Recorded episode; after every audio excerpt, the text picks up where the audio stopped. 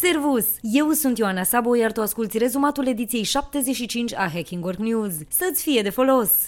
Draftul de ordonanță de urgență recent lansat de către guvernul român, care prevede creșterea impozitelor și taxelor pentru antreprenori, freelanceri și IT-ști, generează panică și proteste în mediul economic privat. Aceste măsuri vin în ciuda promisiunilor făcute anterior de către premierul Ciolacu, care se jura în fața antreprenorilor că nu se va mai atinge de taxe în anul acesta. Propunerile prevăd creșterea impozitului pentru micro-întreprinderile cu venituri anuale de peste 300.000 de lei și, încă o dată, majorarea impozitului pe dividende de la 8 la 10%, afectând astfel mii de IMM-uri și PFA-uri. Industria IT nu este nici ascutită de efecte dure, fiind prevăzute noi restricții referitoare la scutirea impozitului pe venit pentru IT-ști. Reacțiile din mediul de afaceri sunt critice, argumentând că măsurile vor îngreuna activitatea afacerilor mici și vor încuraja evaziunea fiscală. Iar guvernul ar trebui să se concentreze pe reducerea cheltuielilor și să ofere predictibilitate fiscală în loc de schimbări frecvente ale taxelor. Există de asemenea îngrijorări cu privire la impactul negativ asupra industriei IT și asupra mediului privat în general, exprimate de cei mai competenți lideri din domeniu. Cel mai probabil până la data adoptării, măsurile nu vor mai rămâne la fel de multe și dure precum în draftul trimis presei, guvernanții demonstrându-și astfel încă o dată mărinimia, jucând tradiționalul joc al unui bau-bau fiscal înmuiat în urma protestelor. Însă și de această dată factura incompetenței și irresponsabilității guvernanților va fi achitată mai ales de mici antreprenori și profesioniști români români din cele mai performante sectoare de business.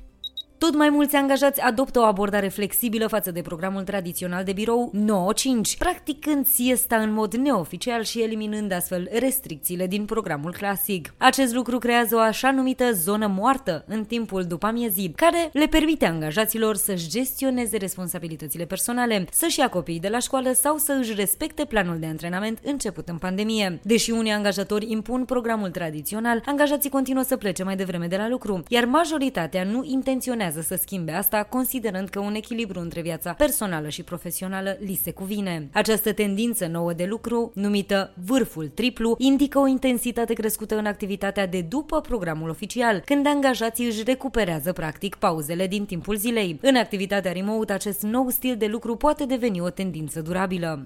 Generația Z abordează diferit CV-ul, punând accent pe storytelling și construirea unui brand personal în mediul online. Tinerii nu se tem să își expună viața și realizările pe social media și consideră că această abordare îi ajută să se remarce în fața angajatorilor. Experiența în social media aduce avantaje în diverse domenii și ajută la dezvoltarea unor abilități precum crearea unei comunități și creșterea conștientizării asupra unor teme importante. Generația Z are o abordare holistică față de CV, incluzând și activități secundare sau hobby-uri și nu se tem să menționeze pauzele din carieră. Pentru angajatori, personalitatea și abilitățile dobândite au devenit importante în procesul de recrutare, pe lângă diplomele obținute, ajungând să cântărească chiar mai mult.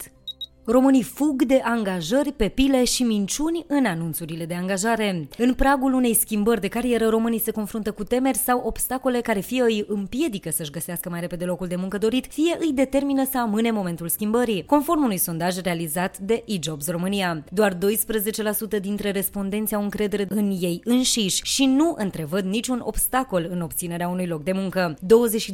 22% dintre cei incluși în studiu însă consideră că joburile cele mai bune sunt luate pe pile iar aproape un sfert din ei cred că nu reușesc să obțină jobul dorit pentru că au așteptări salariale prea mari. Aproape la fel de mulți oameni consideră că anunțurile de angajare sunt false sau cosmetizează prea mult realitatea. Multitaskingul, deși considerat o abilitate dorită, nu ne face mai productivi, ci chiar din potrivă. Ne încetinește și ne afectează calitatea muncii. Concentrarea pe mai multe sarcini deodată ne epuizează, crește stresul pe termen lung și scade IQ-ul. Deși poate fi util pentru activități simple și repetitive, pentru sarcinile complexe este mai eficient să ne concentrăm pe o singură sarcină odată. Angajatorii ar trebui să țină cont de impactul negativ al multitaskingului și să reconsidere pretențiile legate de acest aspect. Pe măsură ce angajații revin la birou, angajatorii observă că unele aspecte legate de buna purtare și comportament au fost neglijate. Angajații au astfel nevoie să reînvețe cum să fie respectuoși, empatici, să poarte articole vestimentare adecvate și să aibă o conduită potrivită la locul de muncă în general. Mulți lideri oferă deja cursuri de etichetă în acest sens, iar alții intenționează să implementeze programe de formare pentru anumiți angajați, în special pentru cei mai tineri din generația Z, care pot fi pricepuți în tehnologie, dar au nevoie să dezvolte alte abilități, cum ar fi gestionarea criticilor constructive și evitarea subiectelor controversate în conversațiile de la locul de muncă. Companii precum JP Morgan, Snap, Under Armour și Activision Blizzard au oferit un nou beneficiu părinților angajați și anume un pătuț modern de tip adaptabil pentru nou-născuți. Un pătuț smart care îmbunătățește somnul bebelușilor și crește chiar durata acestuia cu până la 3 ore pe noapte. Iar un bebeluș odihnit înseamnă părinți odihniți. Această inițiativă vine ca răspuns la problemele cauzate de privarea de somn, care poate duce la depresie postpartum, scăderea productivității și creșterea costurilor medicale. În plus, alte companii au oferit și servicii de bone pe timp de noapte, congelare și livrare a laptelui matern sau consultanță în alăptare, ca parte a sprijinului acordat părinților în primele săptămâni de viață ale copiilor. Un studiu realizat de OG Life Lab și Harris Paul arată că un număr semnificativ de angajați americani se simt obosiți și afectați de manageri nepregătiți. Aproximativ 20% dintre angajați au avut probleme de somn și au resimțit creșterea nivelului de anxietate, dar și scăderea încrederii în ei înșiși, atunci când au lucrat sub conducerea unui nou manager, mai ales atunci când acesta era la prima sa experiență într-un rol de supervizor și părea nepregătit să coordoneze echipa. Pentru a aborda această problemă, unele companii au implementat o abordare duală pentru promovarea formarea angajaților, astfel încât aceștia să poată avansa în carieră fără a fi neapărat nevoiți să preia poziții de management, recunoscând astfel expertiza și senioritatea celor din domeniul lor de expertiză, fără a-i obliga să devină lider de oameni dacă nu-și doresc asta.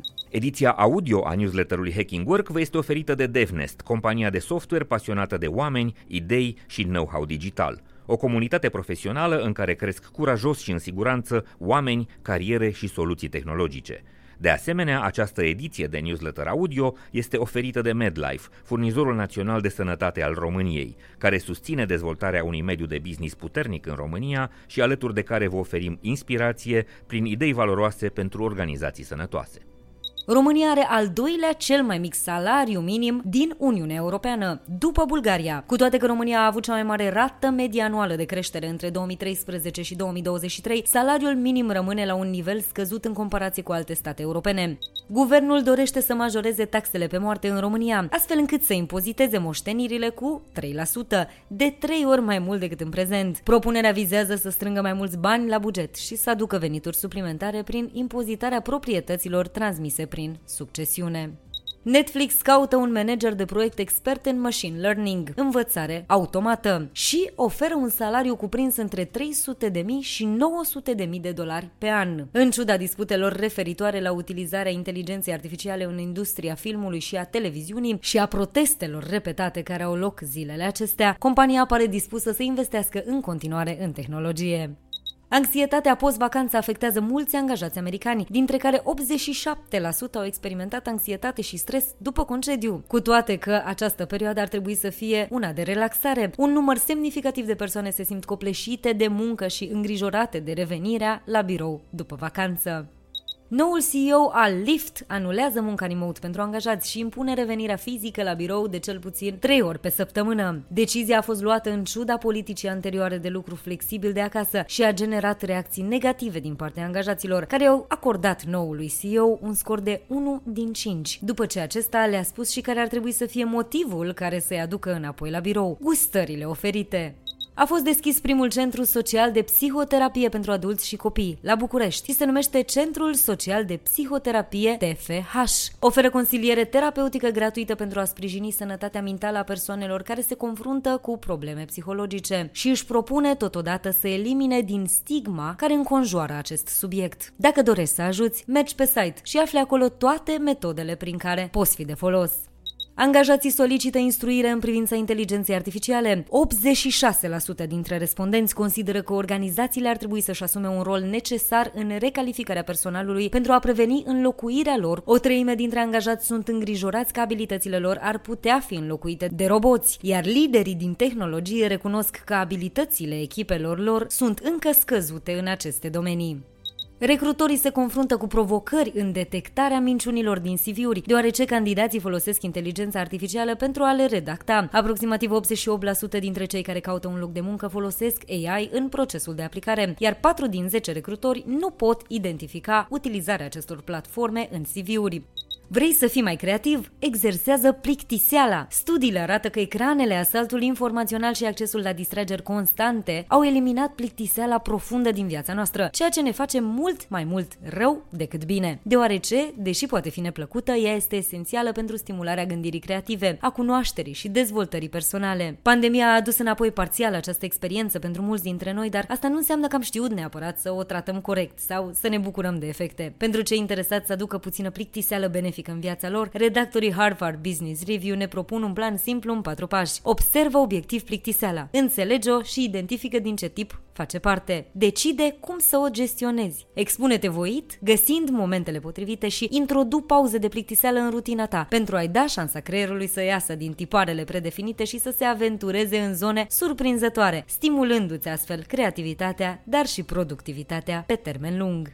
Asta a fost tot pentru astăzi. Dacă ți-a plăcut Hacking Work News, trimite linkul și prietenilor sau colegilor tăi. Pentru știrile complete, comentarii zicem noi deștepte, sondaje, concursuri, caricaturi și resurse video care nu pot fi transpuse în ediția audio, accesează cu încredere varianta scrisă a newsletterului. Ne poți citi pe hackingwork.substack.com. Găsește episoadele noastre pe YouTube, Spotify, Apple Podcasts și toate platformele populare de streaming. Ne poți scrie pe news.hackingwork.ro și vom fi mereu bucuroși să îți răspundem. Eu sunt Ioana Sabo și îți mulțumesc că ne asculți, ne citești și ne rămâi aproape, ca să mergem cu toții mai fericiți la serviciu, nu la scârbiciu. Ne reauzim la newsletterul viitor. Servus!